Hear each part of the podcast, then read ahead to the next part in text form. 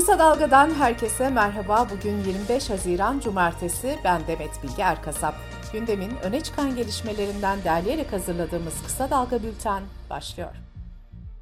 Marmaris'teki orman yangınına havadan ve karadan müdahale dün de devam ederken en az 29 kişi yangından etkilenerek hastaneye kaldırıldı. 435 kişi ise evlerinden tahliye edildi.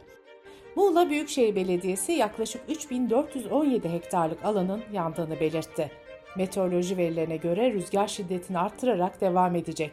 Bültenimiz yayına hazırlandığı sırada da yangın devam ediyordu.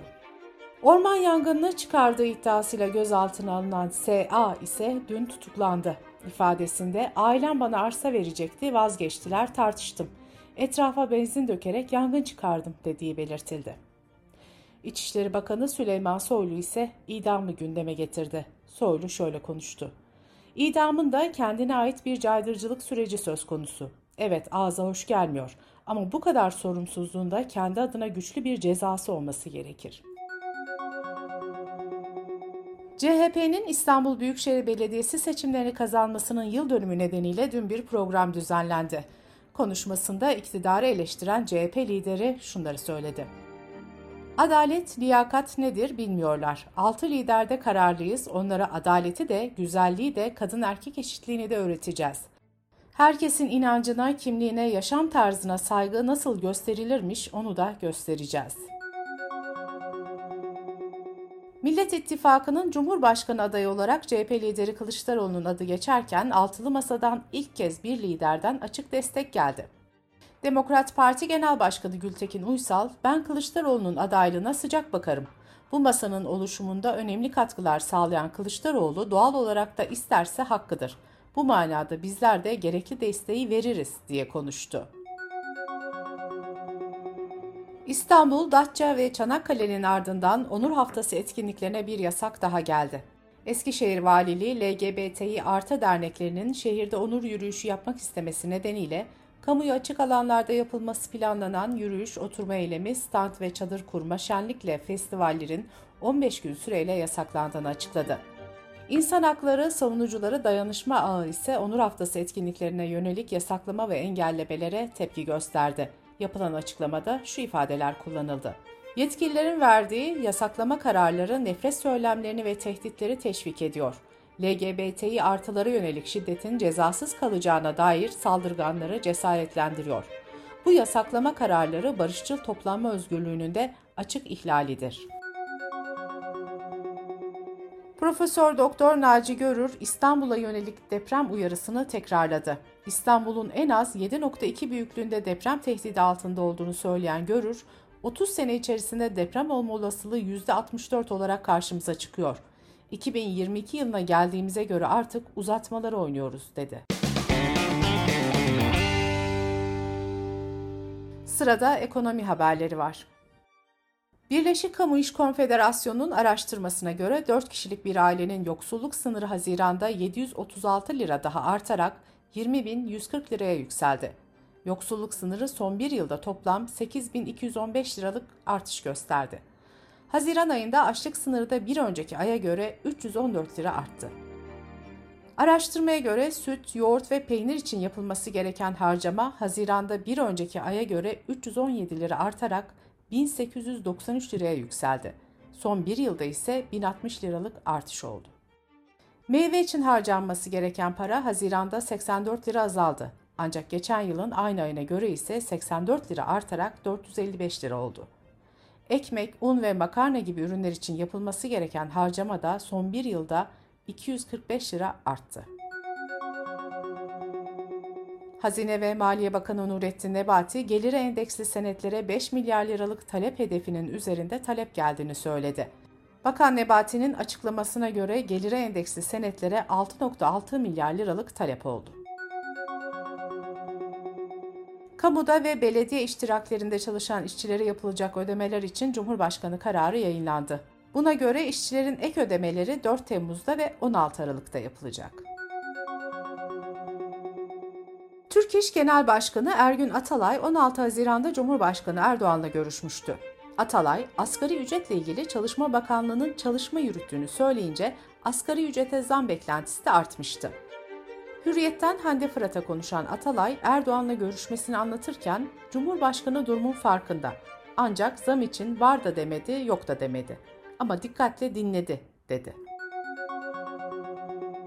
Temel gıdalarda arz güvenliği ve fiyat istikrarının sağlanması amacıyla bazı yağlı tohumlar ile yağların ithalatında gümrük vergisi sıfırlandı.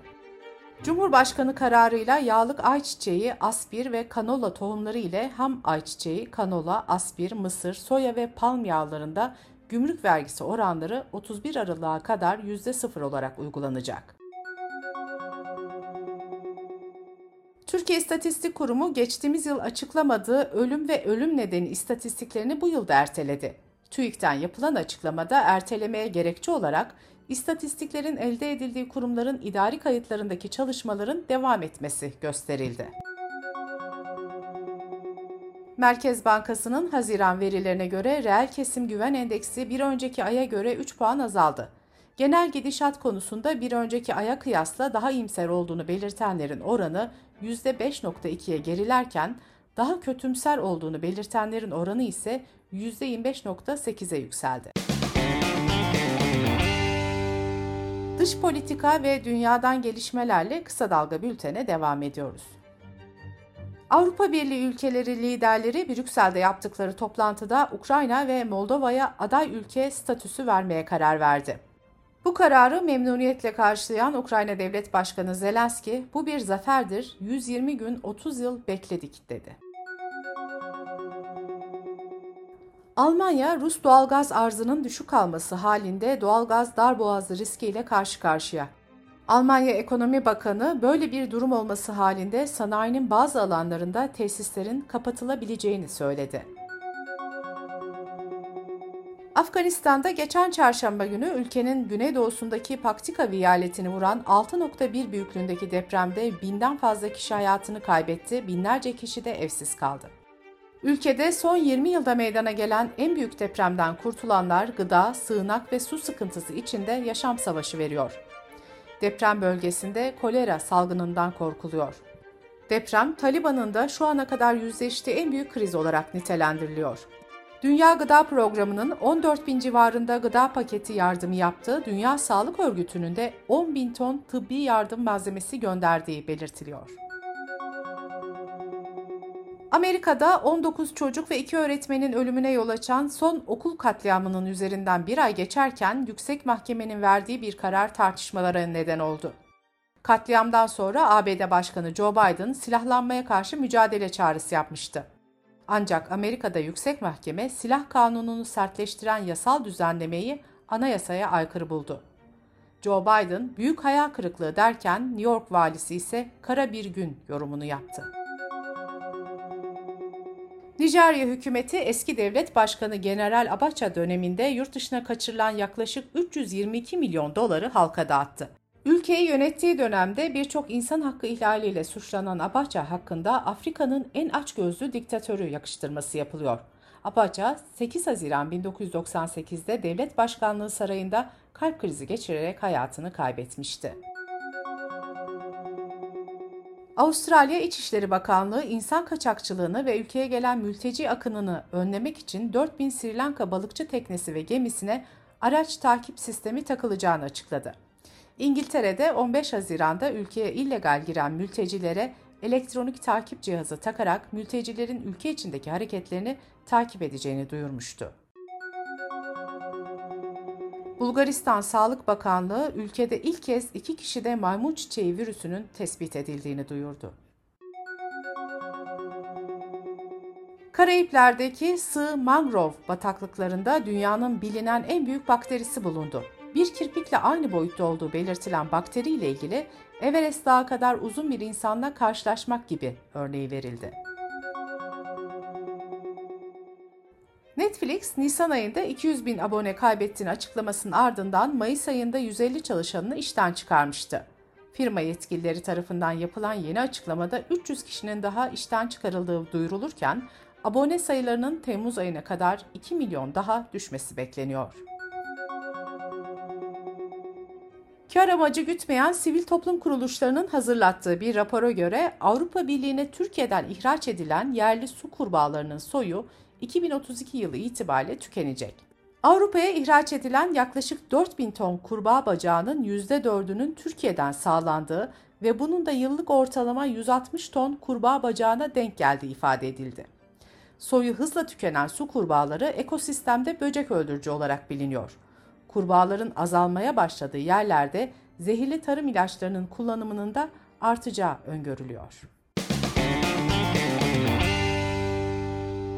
Bültenimizi kısa dalgadan bir öneriyle bitiriyoruz.